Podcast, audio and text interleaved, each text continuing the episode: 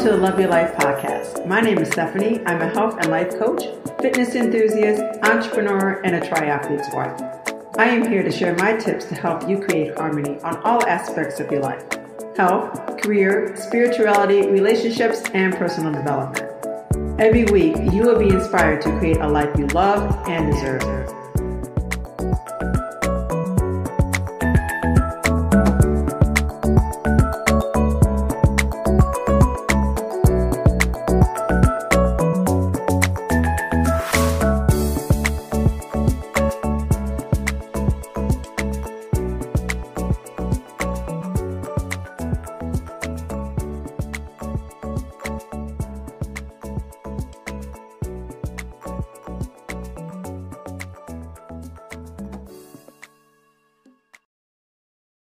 Welcome back to another episode of Love Your Life podcast. It's your girl Stephanie, and in honor of May being Mental Health Awareness Month, I thought it'd be really great if I shared a webinar I did yesterday to my audience in regards to mental health.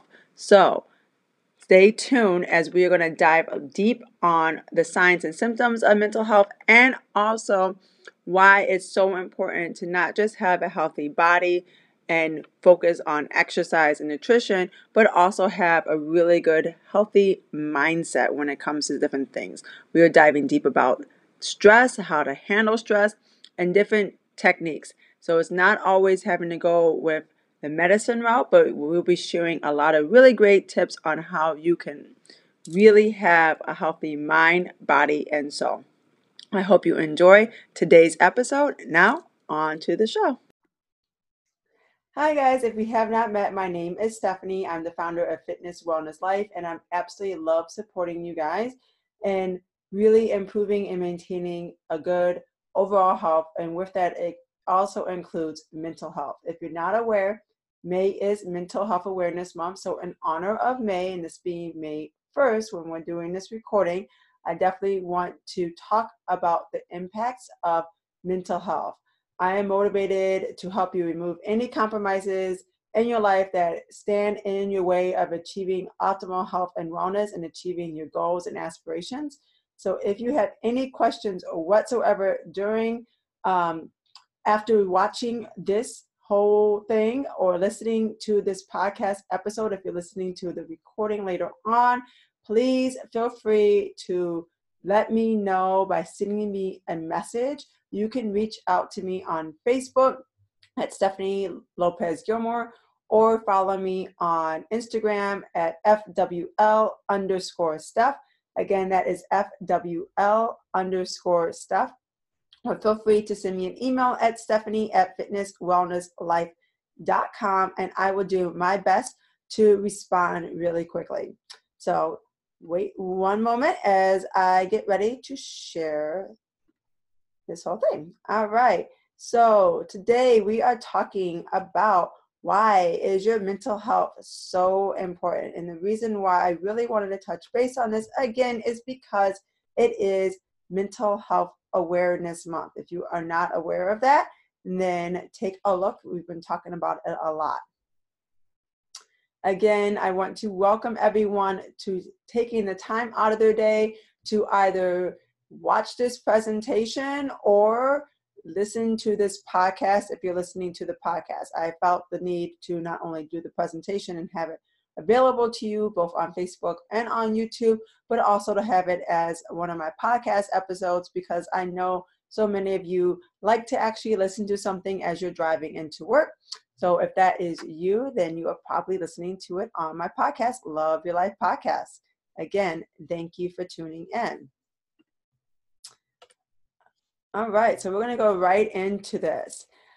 Uh, the plague of modern times. Though many may argue, and I believe that mental health issues are among some of the most widespread illness of our times, you might not be aware of this, but one in five adults are suffering from some form of mental health issue. That is almost 40 million Americans, you guys. That is a lot not only are these numbers very widespread, but they are generally quite a lot more challenging to identify and control than most people think. The World Health Organization, or WHO as it's referred to, refers to mental health as a state of well being in which an individual realizes his or her own potential, can cope with the normal stresses of life, and you can work productively and fruitfully, and is able to have some kind of contributions to their own community. It has also been found that mental health issues in America increased almost noticeably between 1930s and the 1990s, with some fascinating studies outlining that younger people in particular have indicated a significant decrease in levels of happiness since this era. And honestly, I can say that since social media has come into being, I think those numbers have definitely increased a lot more than that. The article that I um, will be linking later on below in the show notes or below in whatever it is that you're watching on your watching platform suggests that modern life is not good for mental health. So think about that. With your modern life of day to day stresses, when you're dealing with work, social situations, and then social media, especially for the youth, a lot of that social media, media bullying is not good at all for mental health. We're doing a lot of comparison, we're feeling like we're less than. That is the one biggest thing that's plaguing us. While many elements of modern life and Western society in general are unfortunate consequences of industrialization and might seem a little bit overwhelming to confront head on, there are always ways to maintain mental stability and balance amid all of this crazy chaos. The key is to be constantly aware of the quality of your mental health and have the knowledge and ability to be able to treat it. Mental health issues can be challenging to identify and treat because there are so many factors which contribute to their development. If we consider the different backgrounds, life experiences, triggers, and emotional stability of each and every individual, it makes sense that we all perceive situations and think about their circumstances quite differently. This means that treatment or techniques that work for one person might not necessarily work the same for another person or vice versa. So, for this reason, self awareness and the development of individuals' inner emotional radar are very key before an individual can hope to make any progress against their triggers. So, today we are going to talk about some ways in which poor mental health can really manifest in our lives and why it is so important to really pay ample amount of attention to the difficult times just as much as the good ones. If you are uncertain about your current state of mental health, there are plenty of resources out there, and I will be sure to link some below on your listening platform or on anything that you are watching because they are much needed. So, just like we all maintain a certain level of physical health, which fluctuates and changes, mental health is equally a subject to change. And we probably are all have experienced this where one minute we're happy, then we go to depression, whatever it may be. This we've all experienced the ebbs and flows of mental health. The trouble is we're not taught how to recognize these issues from what they really are. So from a very young age, we are taught to recognize and talk about the signs and symptoms of the flu and other common physical fitness illnesses, but we don't really talk about the ones that affect our mental issues because the individual nature of mental health and mental health issues, it can be increasingly difficult to identify and correctly treat some of these symptoms. Such that the importance of cultivating self awareness and healthy routine of positive mental health practices is very enormous. And at times of stress, anxiety, being completely overwhelmed, whether it's at work or social life, it can help by starting to ask yourself some of these questions. Question one What causes me this stress? Be very specific as possible, like really what is causing this issue. Number two, can I actively do anything to change the situation? Can I remove myself from the situation? Can I speak up? Is there anything I can possibly do to change the situation I'm in? Three, if so, do I have the motivation to do this? Do I actually want to do this, or I'm just kind of like, ah, I don't really feel like doing it? And number four, if not, am I willing to accept the results if nothing changes? So remember to ask yourself these three questions when you are feeling like you're stressed, anxiety, or just plain out overwhelmed. These are just some ways to comfort your mental health blockages. So, my question for you is how do you combat the first signs of stress? One common way in which mental health issues become evident and start to cause problems is by the way that most people are understanding emotional avoidance. This is characterized by the undesirable emotion or experience being avoided in favor of the other, often damaging activities or outward expression of an imbalance. This can manifest in a variety of different ways depending on the emotions and the circumstances involved. It is important to be aware of your emotional avoidance tendencies because when feelings go unchecked for far too long, undesirable expressions or emotions can crop up and affect your life in a way that treats those around you in a not so nice manner, often resulting in unintended consequences. So, an example of an emotional avoidance may be an individual suffering from anxiety or panic disorder, declining to leave the house, which might seem as an exercise in self care, but inadvertently and often subconsciously a strategy to help them avoid whatever is creating that stress or feeling of panic and anxiety. I know for myself, when I deal with a lot of loss in my family members, um, I tend to throw myself into a lot of work. So I'm avoiding the actual feeling of being sad, of mourning, and I just throw myself into work. And oftentimes it rears its ugly head down the line when something else happens, whether it's compromising my job, whether it's compromising my relationship with my family members and my loved ones, or whether it's compromising my workout efforts. Somewhere along the line, because I avoid the situation at hand, it definitely rears its ugly head a little bit later on. So again, even though our intentions might be good, the fine line between those two actions is where most people will fail to acknowledge the root of their issues and instead stay on the path of imbalance and avoidance. So, are there any areas of emotional discomfort you are failing to acknowledge in your current life? The impacts of poor mental health is becoming increasingly apparent in our society and is slowly but surely waking up to the consequences of ignoring it. It is still in its early days, however, only 56% of adults in the US who suffer from a mental health condition will actively seek and receive treatment.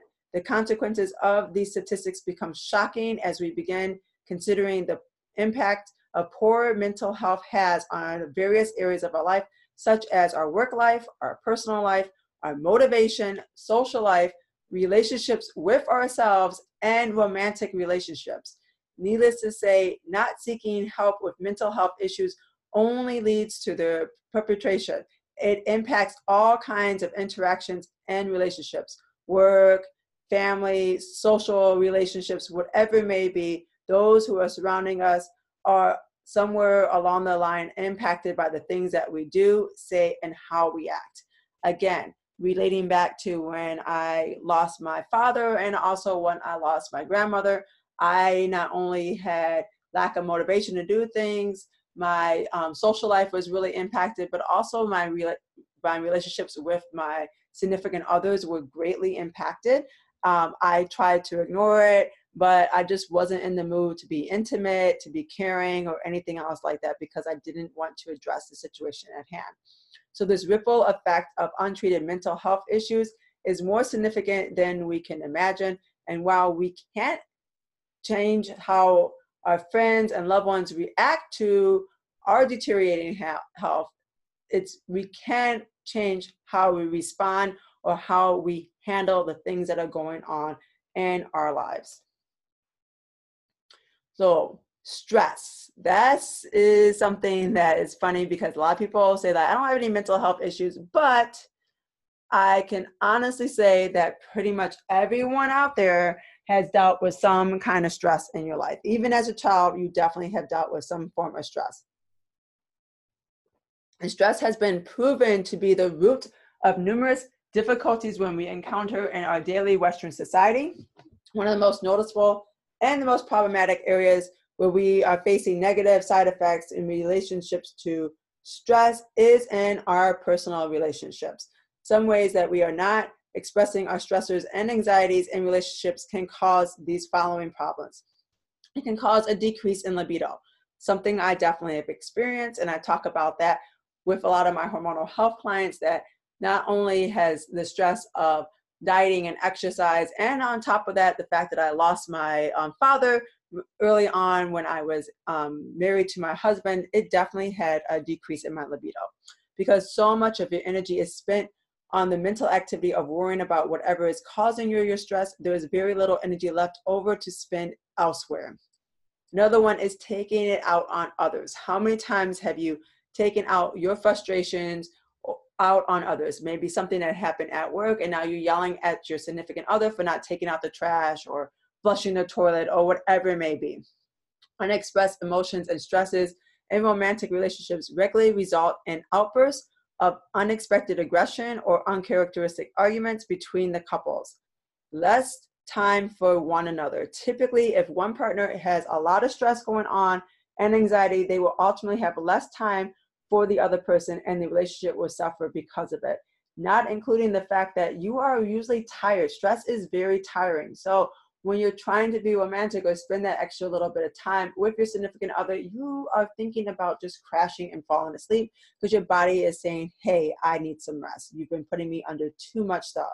So, not acknowledging stress and anxiety ultimately places unnecessary strain on personal relationships, especially if one partner is aware of the impact it's having and the other declines changing anything about it. So, let's talk about stress in your career. Well, it's becoming more and more acceptable to speak openly about mental health, and the workplace is still one of the few environments where keeping face and maintaining a certain facade of hardworking and unemotional professionalism. You probably experienced this before. The trouble with this is that it breeds dissatisfaction and resentment, workers' inability to express genuine thoughts and feelings about their surroundings, or worse, the fears of doing so. In fact, one in four Americans attribute work environment as a stressor in the development of mental illness, with 24% saying they feel more stress in their work environment this year than in last year or previous years. Ultimately, this speaks to the fact that the ability to openly speak up about issues in the workplace is a significant factor in maintaining positive mental health and also maintaining positive relationship with colleagues and clients alike. The following um, studies that I'm going to list below have really great correlation between mental health issues like suicide and depression and work related factors. So let's talk about some depression and how it influences your productivity. The study that I'm going to be linking below looks at relationships between depression and workplace productivity. The survey discussed and the patient health questionnaire or PHQ-9 measures levels of depression in the workplace. The higher the score, the more depressed the person is. This study found that a loss of productivity was directly linked to the severity of depression experienced by the patient. With every one point increase in the PHQ-9 score, workers lost productivity by nearly 2%, you guys, 2%. Researchers noted that the existence of the phenomenon called um, presentism, which is characterized by patients being physically present at work, yet depression keeping them from fully functioning. Impaired productivity, lack of motivation, and lower overall energy levels all contributed to these findings, confirming that the existence of a link between depression and cold activity. Again, I will link the study below so you can read up a little bit more on that if you are interested.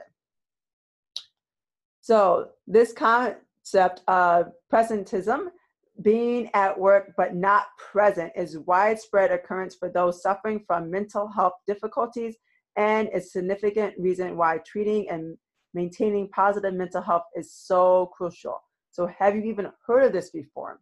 Well, it can also be caused by physical ailments like colds, case of the flu, allergies. This is characterized by workers as not being fully functioning in the workplace. And you probably have experienced this where you're like zoned out and zonked out and people are talking to you and you're just like hearing this Charlie Brown wah wah wah wah wah and you can't even think of what your name is let alone focus on the task at hand. The link that I'm going to be sharing with you outlines how this presentism is more costly for both the employees and the employers in absentism. In this case of an absent worker, you can correctly gauge how much of their work is or is not getting done, whereas the worker is present yet not present, is becoming increasingly difficult to tell where their, their mind is and how effectively they might actually be working. So if you're interested in taking a read, don't worry, I got a link for you to read up about that. So it's not just our emotional landscape that is affected by mental health issues. There's a lot more. The link between mind and body has been at the center of an increasing amount of studies in recent years. The facts are very telling. One such study found that those with chronic anxiety and depression are 67% more likely to die from a heart attack than other cardiovascular complications. They were also 50% more likely to develop cancer. It also found that schizophrenia is associated with double the risk of death from heart disease and three times that the risk of respiratory conditions. The reasons for this has to do with a variety of factors such as lifestyle habits, fitness levels, and diets. The study also includes reviews such found in early mortality is between two to three times higher eh, than those suffering from this disease than any of the general population. So, how does your diet affect your mental health? Well, it's commonly accepted that the food that we eat affects our physical bodies. The idea that our nutrition and diet also impacts mental health is only recently becoming light. Poor nutrition is beyond behind many hormonal imbalances that I talk about, low energy levels, and weak immune system, as we all know or I've preached about in so many different times all of which can also cause the symptoms of mental health issues. Balancing your hormonal levels and regulating a nutritious food intake alone can have a significant impact on anyone with mental health difficulties. It should always be done under the guidance of your doctor and a corresponding care plan for your emotional needs. So, let's talk about what to eat. Eating fewer high sugar foods and incorporating more vegetables, nuts, beans, lentils, fruits, and lean protein sources can dramatically reduce the likelihood of mood swings, such as sugary foods are absorbed quickly into the bloodstream. The quick absorption rate causes the initial high or surge of energy, and then it slowly starts to wear out as the body increases its insulin production, leaving you feeling tired and low, and also causing you to have an increase in weight. Boosting your intake of foods such as B1, zinc, folate acid has been uh, significantly shown to improve the nutrition and mood of those suffering from mood swings. One of the most frequent things you hear with those recovering from mental health issues says how their whole story is when it comes to recovering and they're experiencing life all over again. The fact is that the presence of a mental health issue in a relationship can often cause things called dislocation, meaning that quite frequently those who suffer from miss out on life events, experiences due to the inability to fully engage in the moment with their family members, with their loved ones. So this whole thing is when people are not wanting to be involved in social situations, they try to remove themselves, and it causes a huge strain. So, practices like meditation, mindfulness can help strengthen one's ability to live in, in the moment and appreciate the now. So, mental health issues are very unique to everyone, so too is the dislocation association with them.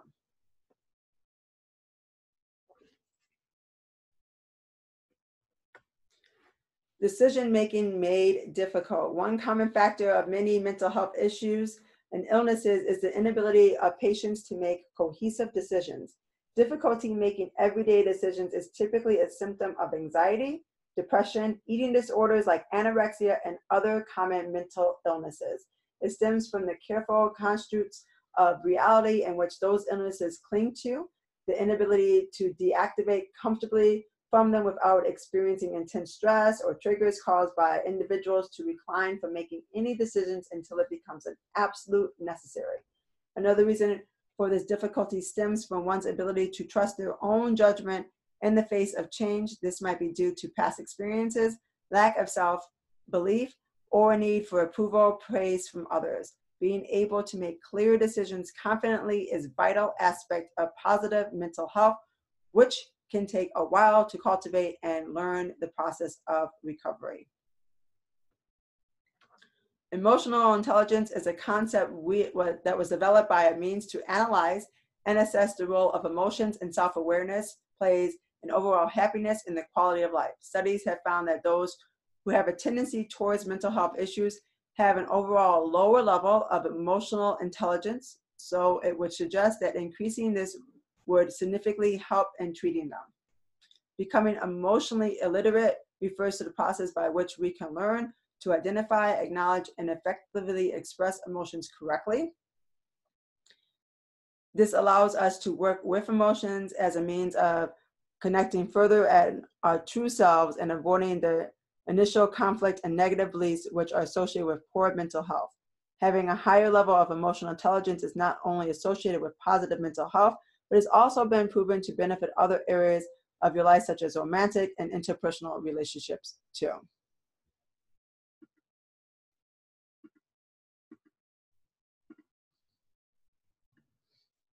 So let's talk about how we can manage our stress.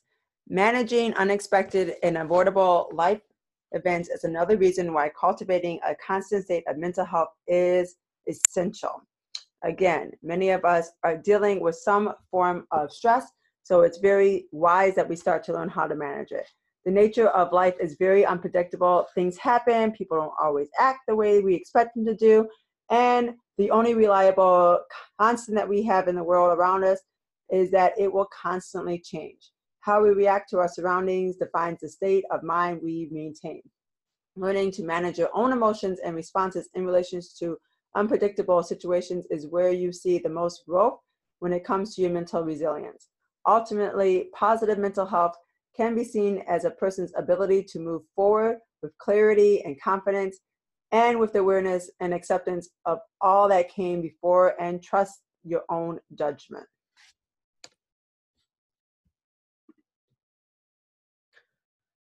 For anyone who has struggled to maintain that work life balance, you know that it is easy to be tempted to go in one direction or the other. This balance is something that those who have mental illness find particularly hard to maintain as not always a symptom but can, can quickly develop into a trigger and cause unnecessary stress and strain on your relationships. So instead of saying work life balance, and I don't really like this term too much, I often like to use the work the term work life harmony. Here are some ways that you can actually create that somewhat harmony in your life. Set realistic and manageable goals at work. Take regular breaks, even if this includes technology breaks, that's even better for your health and wellness. Fuel yourself with proper nutrition is key to achieving any kind of balance. And be open to communicate issues and feelings as they arise instead of allowing them to fester in the workplace or at home.